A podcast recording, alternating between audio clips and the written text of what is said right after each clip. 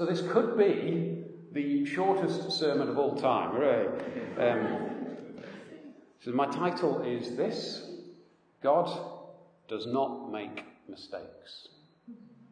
And that's it. Sermon finished. but um, some of you have come a, a long way, so perhaps I should give you a bit more than that. But really, the entire sum of what I believe the Holy Spirit is saying to us right now, in this moment, is simply that God does not make mistakes. I don't honestly know if we believe that. A lot of stuff goes wrong in the world. What do we make of this? Does God know? Does God care? Is it his fault? Did he just hit play on the universe and then step back to watch how it was all going to unfold? I don't know what view you take of God's sovereignty. You know, God is the author of all creation. But does he micromanage it? My choice of what I had for breakfast, was that predestined? Did I really have any choice? Did God foreknow that choice? Does he care? Does it even matter? So these are actually quite deep questions. Philosophically, as in how we understand life, and metaphysically, as in how we understand everything beyond and before life. And those questions are a bit too big to answer fully on a Sunday morning. But what I like to do is to show you, to show us all, that God does not make mistakes. Whatever your viewpoint might be in relation to the sovereignty of God. In particular, God doesn't make mistakes when it comes to us, both in who we are and in how our lives run. And to, to fully grasp this, to appreciate this, we've got to know, we've got to understand a bit first about God's knowledge and his power. So, firstly, God's knowledge. Now, the technical word for God's knowledge is omniscience, which is literally knowing everything. That's infinite knowledge. So, whether or not we agree on precisely how this happened, we do believe that God brought this world, the entire universe, into existence. And omniscience, all knowingness, means that before that, before a single blade of grass appeared, before one molecule began its journey to become part of a planet, part of a person, part of a star, part of a microbe, before anything, God knew exactly in the most minute detail what would happen from then on until the end of time. Just take that in for a moment. The, the mind of God fully comprehends, fully sees, and grasps how every life will unfold. He knows every person who's going to be born, who has ever lived, and he knows everything that will happen to them and everything that we'll do, including how many times in one lifetime you'll blink. Think about that. This is a mind that we just can't grasp. And when the Bible says of God, his thoughts are higher than ours, Isaiah 55 9, it's not joking. He has perfect knowledge, and so this is why I'd say that nothing that happens in our lives comes as a surprise to God. And take that thought further.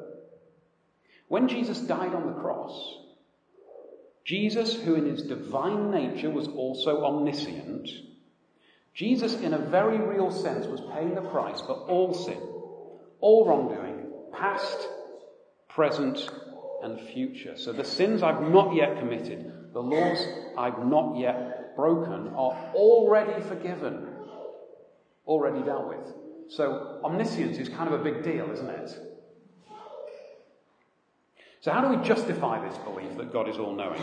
Well, as in all cases, we're going to turn to our ultimate written source of truth, which is the Bible. So, here are a few example scriptures. Um, 1 John 3:20. For whenever our heart condemns us, God is greater than our heart, and He knows everything. Jeremiah 1:5.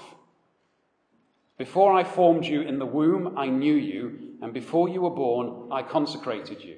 I appointed you a prophet to the nations. Jeremiah 23 24. Can a, man, can a man hide himself in secret places so that I cannot see him, declares the Lord? Do I not fill heaven and earth, declares the Lord? Psalm 147, 4 to 5. He determines the number of the stars. He gives to all of them their names. Great is the Lord and abundant in power. His understanding is beyond measure. And on and on. Lots of scriptural evidence that the message of the Bible tells of God's complete, infinite knowledge. So that's omniscience, God's total knowledge. What about God's power? Uh, for God's power, the technical word is omnipotence, omnipotent, having all power. God can do anything, right? Now, just in case anybody's really smart, knows a bit of philosophy or theology, this is one of those things that people like to challenge with conundrums. and a particular favourite that I've heard is if God is all powerful, can he make a rock that's too heavy for him to lift? And the so called logic goes that if he can make a rock that's too heavy for him to lift, then he's not omnipotent because he can't lift the rock. Or if he can't make a rock that's too heavy for him to lift, then he's equally not all powerful because he failed to make the, the rock. See, you see um, philosophy can kind of tie you in knots. So let's just say that God can do anything that's not logically impossible or inconsistent with his own nature, because this clever scenario doesn't fail because of the laws of physics or lack of power on God's part. It fails because the idea in itself contains a contradiction. So, setting aside this kind of clever clogs, codswallop, how do we know that God is omnipotent? We turn to the Word of God. Matthew 19, 26. But Jesus looked at them and said, With man this is impossible, but with God, all things are possible. I'm hoping you're listening because this is a real now word. Isaiah 40, 28. Have you not known? Have you not heard? The Lord is the everlasting God, the creator of the ends of the earth. He does not faint or grow weary. His understanding is unsearchable. Job 42, 2. I know that you can do all things and that no purpose of yours can be thwarted. Jeremiah 32, 17. Our Lord God, it is you who have made the heavens and the earth by your great power and by your outstretched arm. Nothing is too hard for you. Later in that chapter, behold, I am the Lord, the God of all flesh. Is anything too hard for me? Romans 4:17 As it is written, I have made you the father of many nations in the presence of God in whom he believes, who gives life to the dead and calls into existence the things that do not exist. Ephesians 1:19. And what is the immeasurable greatness of his power towards us who believe according to the working of his great might. And on and on. There are many more scriptures like this. So God's got all power and all knowledge, and this doesn't sound like the kind of person, the kind of entity that could make mistakes. Not a clumsy, bumbling oaf like me. The only thing that can ever happen in this universe are things that God knows about and that He allows. And you might say to me, How can you say this, Ron? My life's a mess. Illness, loved ones dying early, disaster in the world. Doesn't really seem like God's got the most straightforward plan in mind, does it? Doesn't look like there's a safe hand on the tiller of the universe. And you know what? 15 years ago, I may not have been qualified to give you an answer to that problem. But look at me. Look at my life. If you don't know me, I think we all do, but if you're listening on the podcast, my wife and I are parents to two adorable boys Morgan, who's profoundly disabled. Hello, Morgan. With severe spastic cerebral palsy. He's nearly 13 years old, but functioning roughly at the level of a nine month old. And his identical twin James is on the autistic spectrum with severe learning difficulties. And I say again, these are gorgeous boys, and we love them absolutely and without question. But looking at our life circumstances, it would be easy to say, why did God let this happen? Was he even involved in the process at all? And some of you know the challenging times that we faced and are still facing. James was in hospital for the first 13 months of his life, all excepting a few hours here and there. And he came perilously close to death on multiple occasions. And we had that conversation about turning off life support. Didn't that knock our faith? On the most dramatic occasion, we've got James, he's seriously ill in intensive care, and he had this huge air pocket behind his lungs, which weren't functioning well at all. And he was on just about the highest level of ventilation that is available, an oscillating ventilator. So instead of the machine that gives a breath in and out, in and out, the oscillating ventilator just goes to keep the lungs open, to try and keep the airflow going continuously. And he was on every possible medication that was intended to improve the take on of oxygen, including one drug that was basically experimental. It didn't even know what it did. So we were at the limits of medical knowledge and beyond. And man said, This is the end. Man said, There's nothing else we can do. He's too ill to travel to any other hospital with other treatments available. We need to think about ceasing his life support. I, I think we knew this was coming. The doctors walked up to us, and from the looks on their faces, we knew it was going to be grim news. They were trying to be diplomatic and sensitive, and we just said, lay it on us. And after that conversation, we walked out of intensive care and down the long corridor, and we were clinging to each other and speechless, tearful. We got the word out, and people were praying in their thousands. People who we'd never met, friends of friends of friends, but who'd heard of us, who were following the blog, and who were just caught up in the story that was unfolding. A lot of people watching and praying. And between Sharon and I, we didn't really know what was going to happen. One of us felt like this was the end and we were going to say goodbye, and the other felt that God was going to perform a miracle and James would pull through. And this isn't about who was right and who was wrong. We both knew that God had got this. We both knew deep down, fundamentally, that God does not make mistakes. Whatever the outcome was going to be, we would see his hand on the situation. So, some of you have heard this story, I know. A day or two after this, after that conversation, we were in James's cubicle in ICU. And the doctors were doing their rounds, and uh, in came the head of intensive care, wonderfully compassionate man called Andrew Selby. And he had this entourage with him.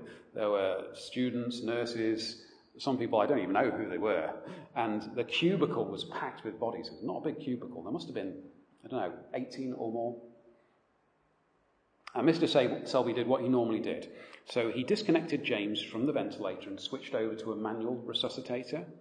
That's one of those things that goes over the whole mouth, and then there's this rugby ball shaped thing that you squeeze to get air into the lungs. And he'd do this every few days mainly just to feel the stiffness of James's lungs and to see if there'd been any improvement in his condition. So he put that mouthpiece over James's tiny mouth. And before he could do a thing, the bag just started deflating and inflating on its own. James was breathing. From virtually the highest level of artificial respiration available. Suddenly, he could breathe unaided. Andrew Selby looked at us, and we looked back, and paragraphs of meaning were telegraphed in just that one look. Astonishment, miracle. James became the first patient at Alder Hey Children's Hospital ever to be weaned directly from that oscillating ventilator onto simple nasal prong oxygen. Now, don't get me wrong, this was a miracle, but there was also a long road to recovery after that. Still, they told us that James was going to outgrow his lung capacity in his early childhood. That literal deadline has long since passed, years ago. God does not make mistakes.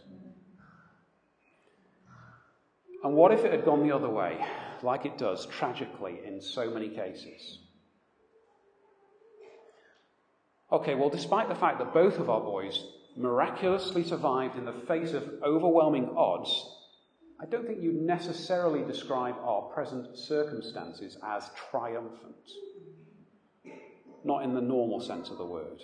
Our lives are extremely complex. You know, for starters, our washing machine runs multiple times a day, almost every day of the week. Sharon manages more than 25 different medicines for Morgan and a few for James. She has to track each one carefully, plus all the other medical supplies, so we don't run out. We have NHS carers in our house five or six days a week. Our lives are constrained. We find it very hard to be hospitable, as hospitable as we'd like to be. Life takes virtually all our energy just surviving. And as much as we'd love to have more people in our home to share fellowship, just isn't that easy right now. And similarly, it's pretty hard for us to go into other people's houses. Pretty hard for them to extend hospitality to us. There are only a few houses which we can even get Morgan's wheelchair into. And if for any reason he needs changing, there's no house except our own that's got all the lifting and the changing facilities that we need to look after his personal care. And you know, we could resent this. I'd love to be able to travel. Not Sharon, she's like B.A. Baracus on the A team. it takes a drugged hamburger to get her onto a plane. I'd love to be able to take our children on holidays, maybe go abroad, the four of us. I'd love to be able to take Sharon away for a weekend, just the two of us. Nothing fancy, just some simple, clear headspace. It isn't possible right now. And it would be really, really easy to say, it's not fair. But God does not make mistakes. We trust Him. We know that no matter how hard these circumstances feel, He's never going to let us down. He never has. We studied the book of James recently, haven't we? And in chapter 1 of James, verses 2 to 4, we read this Count it all joy. All joy? my brothers, when you meet trials of various kinds, for you know that the testing of your faith produces steadfastness. And let steadfastness have its full effect, that you may be perfect and complete, lacking in nothing. My goodness, our faith has been tested.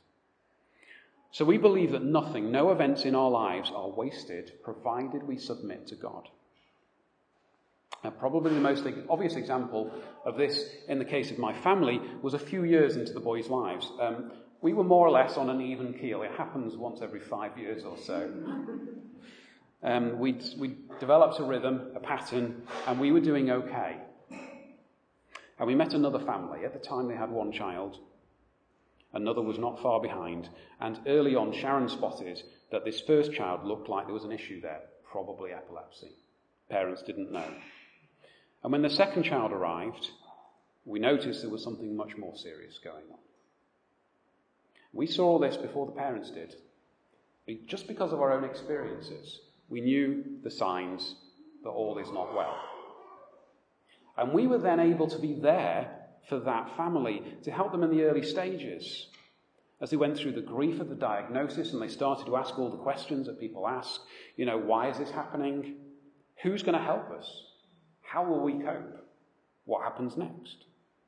How do we get support? Now, this family, their lives touched us really just for the briefest of moments. and they're living their own stories now. But, but for that moment, when we were able to give the kind of support that can only be given by those who've walked similar roads, then we understood something of God's purpose in our experiences.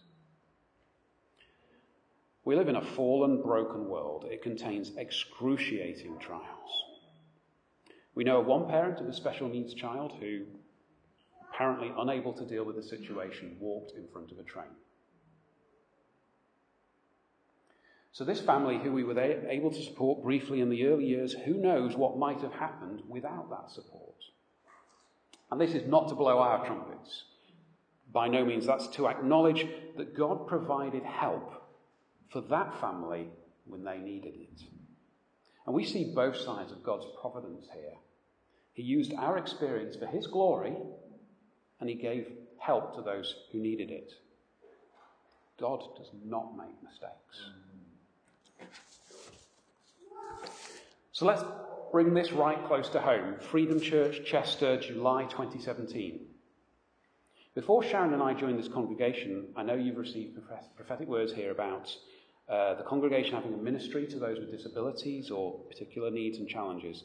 And I don't know if this is because this is a particularly honest congregation, but here we've seen physical disability, we've seen learning difficulties, mental health problems, ADHD, autistic spectrum condition, vision impairment, alcohol and drug dependency, and so on. And that's quite a long list for a relatively small group of people.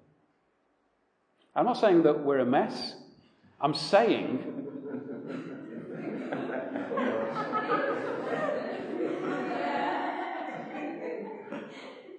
I'm saying, look at what God is trusting us with. Yeah. Look at how he's stretching us. We've got all kinds of people coming here, and you know, if the Bible doesn't have answers, if Jesus cannot meet each and every person exactly where they are, well, it's not the gospel we thought it was. But it is. So, in the last 10 minutes or so, I just want to focus in on the gospel and how it applies to special needs. Remembering what I've been saying all through this sermon God does not make mistakes. So, first, and I was going too fast with all the other passages, but you might want to turn to this one. Let's turn to a passage that's particularly spoken to Sharon and me in what we've been through so far John 9. John 9. This is a passage often entitled Jesus Heals a Man Born Blind. We're going to read up to verse 7, but the whole chapter is really worthwhile looking at later on. So, John 9, 1 to 7. As he passed by, this is Jesus. As he passed by, he saw a man blind from birth, and his disciples asked him, Rabbi, who sinned, this man or his parents, that he was born blind? Jesus answered, It was not that this man sinned, or his parents, but that the works of God might be displayed in him. We must work the works of him who sent me while it is day. Night is coming when no one can work. As long as I am in the world, I am the light of the world. Having said these things, he spat on the ground and made mud with the saliva. Then he anointed the man's eyes with the mud and said to him, Go, wash in the pool of Siloam, which means sent. So he went and washed and came back seeing. Who sinned? This man or his parents that he was born blind? It was not that this man sinned or his parents, but that the works of God might be displayed in him. That the works of God might be displayed in him. You see, when we look at someone like Morgan, our hearts might instinctively turn towards pity. And you know, honestly, after Morgan was born, we saw the extent of his disability, I grieved for two years for what had been lost, what I thought had been lost. And I'm not saying it was right for me to grieve for that long. Certainly doesn't look like I was trusting God, does it? It's just the truth. I found it really sad. And like any parents, we had hopes and dreams for our children, and we had to lay them down, not make assumptions about how their lives were going to run. And that threw us onto God, because only He has the answers. So, was it our sin? Or Morgan's? That he ended up disabled? Of course not. Did God allow it? Absolutely. And that's pretty tough, you know, because Morgan suffers with his condition. He really does. He's in pain most of the time. It's a miracle he's so happy. But we live in a fallen world, which means bad stuff happens. And God has a plan. There's a popular phrase doing the rounds at the moment, uh, in and out of Christian circles, and I suspect it was popularized to some extent by Rob Bell's book of the same name, which I don't necessarily recommend reading. The phrase is love wins. Now, love is pretty important.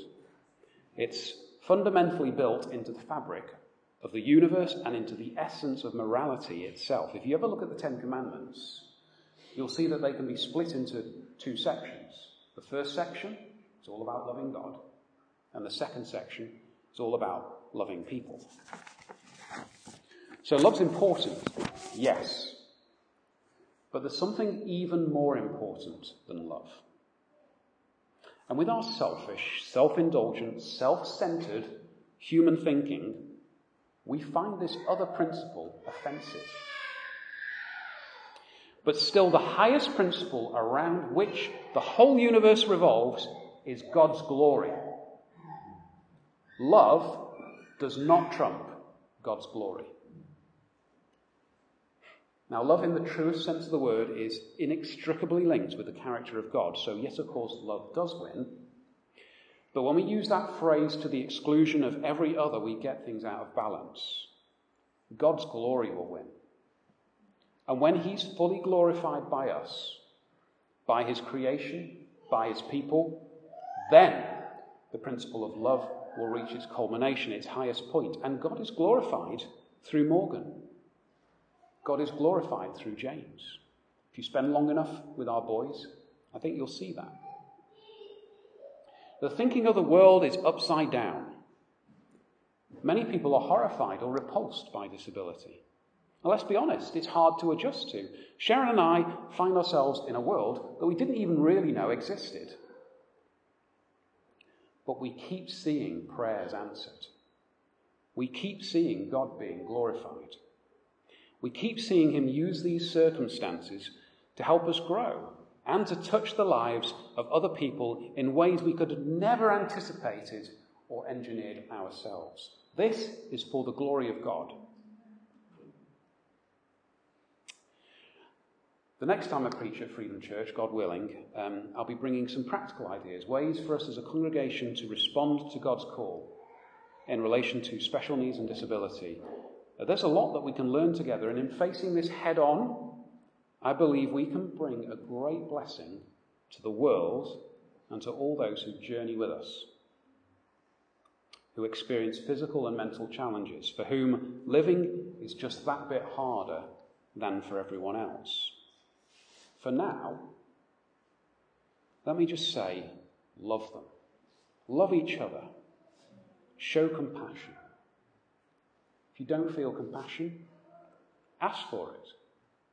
I wouldn't describe myself as a particularly empathic or compassionate person, so I've been asking God to change me.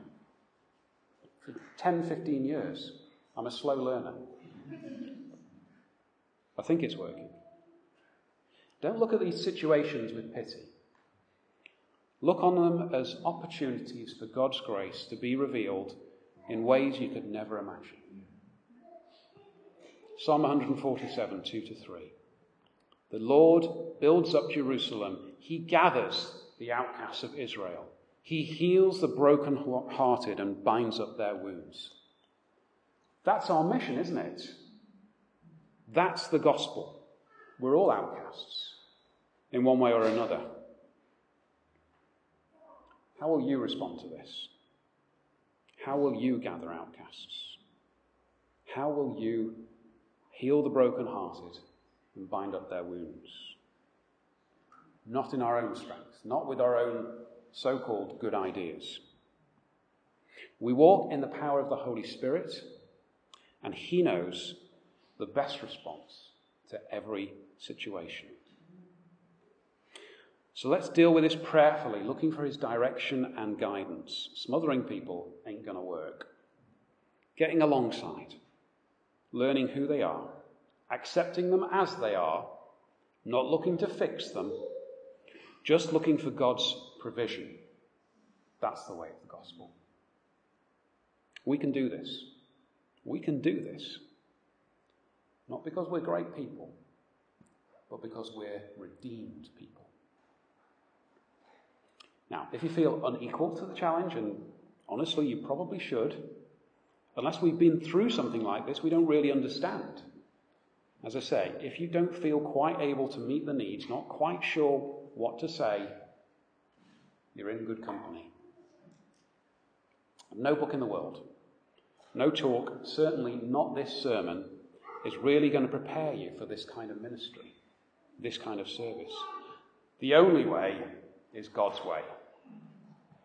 The only strategy that I can think of is to pray for the filling, the empowering of His Spirit. If you're willing to be used by God, if you're willing to be used by God, however He chooses, can I ask you to stand with me for a moment? And I'm going to pray for us all. This is not me testing you. I'm just going to close my eyes because it's not for me to know.